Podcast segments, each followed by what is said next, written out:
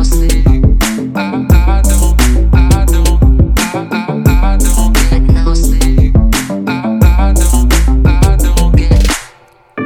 to the Longevity Lab podcast, guys. I am your perpetual host, JT, and today we're going to be diving into how to navigate the new year. In particular, three steps to navigating the new year and the new you, since, you know, that's the, the saying nowadays, right? That's what the kids are saying.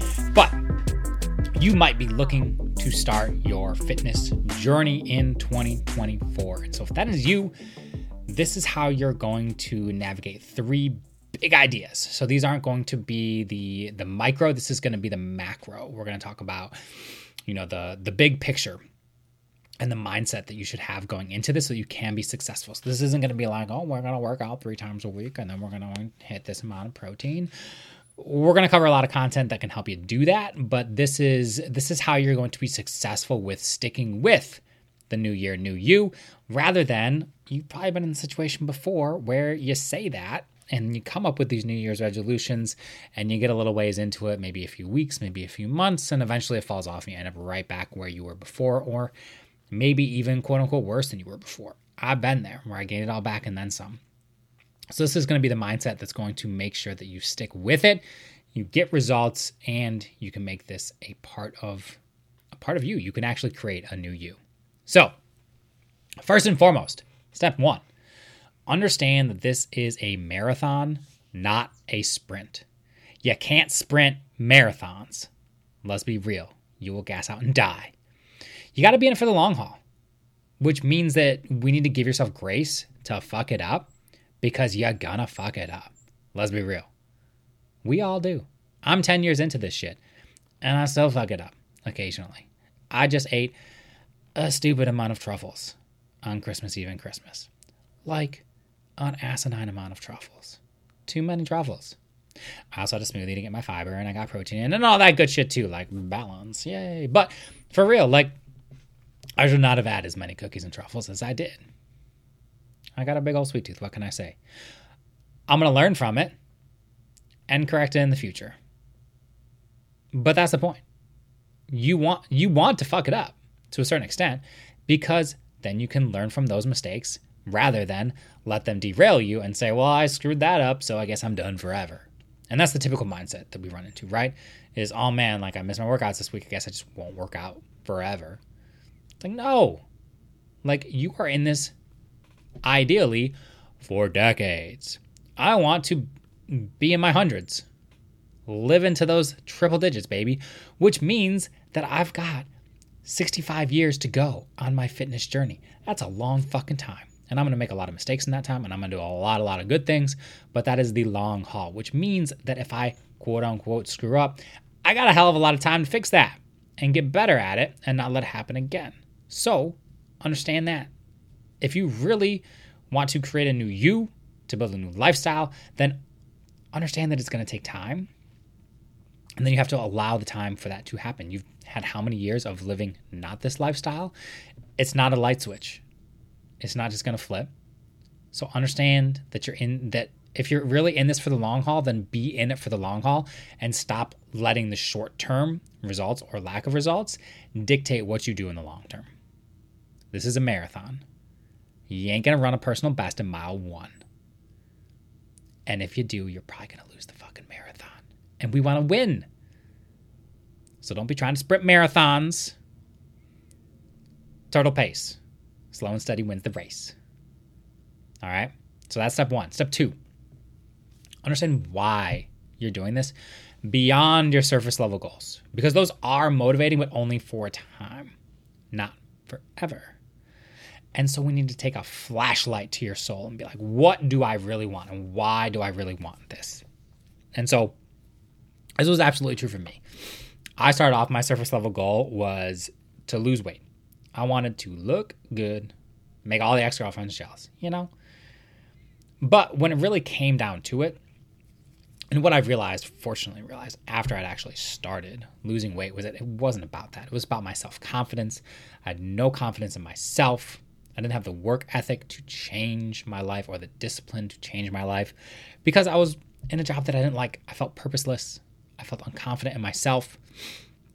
And once I identified that, then that's what helped me to create this lifelong habit around health and fitness. Because I had something more than just looking good. Because if looking good and getting thinner was just the goal, then I would have stopped once I lost 75 pounds and I would have been done. And maybe I would have maintained where I'm at. Probably not. I probably would have backslid, for being honest, if that was my only motivation.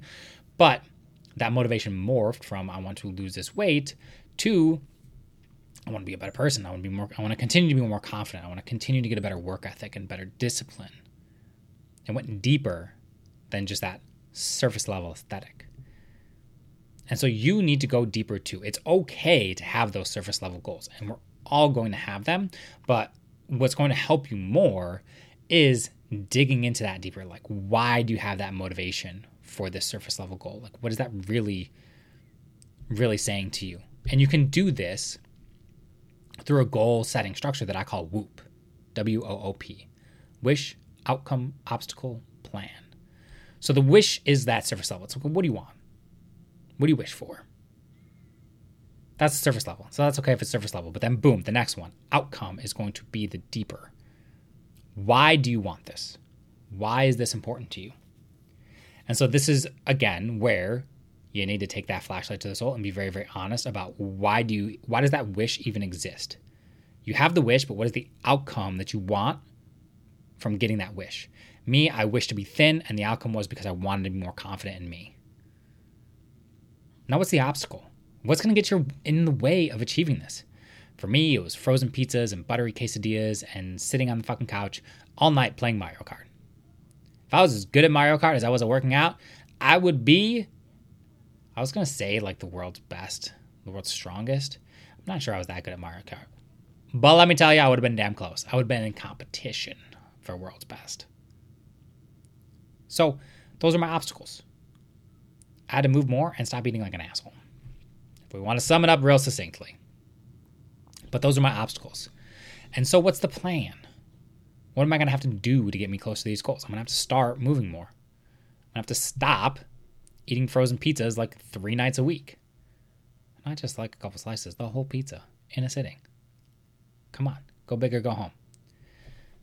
But you got to come up with a plan. So, start with the wish. What do you want? Identify the outcome. Why do you really want this wish? Why is that wish important to you? What are the obstacles? What's going to get in your way of achieving that thing? We need to plan ahead for those obstacles and challenges that you see right now. And then plan. What do you got to do? What do you got to do to get closer? What do you got to do day to day? What do you got to do week to week? What do you got to do month to month? So that's how you can really understand the why of your goals and set good goals to make sure that you're going to actually achieve that new you that you want. All right, last but not least, step number three do the damn work.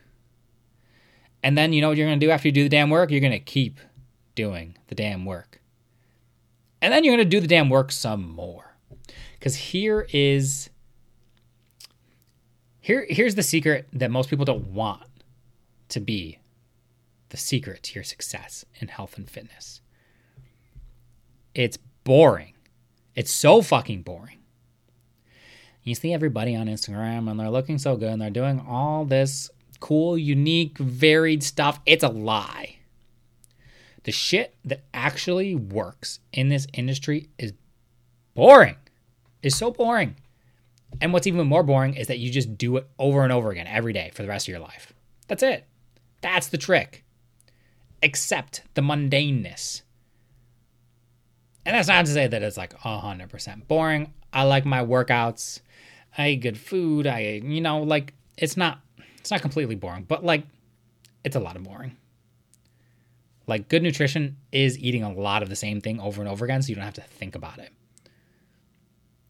Good workouts are doing a lot of the movements or variations of the same movements over and over again so you can get stronger at them.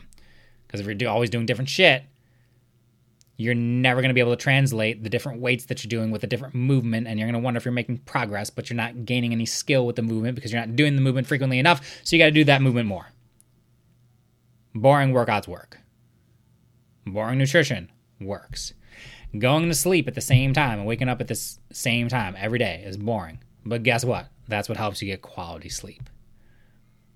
Going for a walk every day to get your sunlight and get some steps. Boring. Guess what? It fucking works. So if you want to be successful, embrace the boring ass work that you're going to have to do and stop looking for exciting shit. Because that exciting shit is going to lead you astray. Because the secret sauce to this is doing the boring work over and over and over and over and over and over and over and over and over. Nope, that wasn't a broken record. You just got to do it over and over again. That's it. If you embrace the boring work, if you identify the boring work that works for you and then just do it over and over and over and over again, then you win. And the beauty of this is that because it's boring, because it's a lot of the same stuff over and over again, you're going to get more efficient with it over time. So, over time, it's going to be less effort and it's going to take less time, and you're going to be able to get better results all from less effort and less time. But you got to do the work up front to establish these relatively boring habits and the discipline to keep doing them and not look for the next exciting new thing that's going to lead you astray.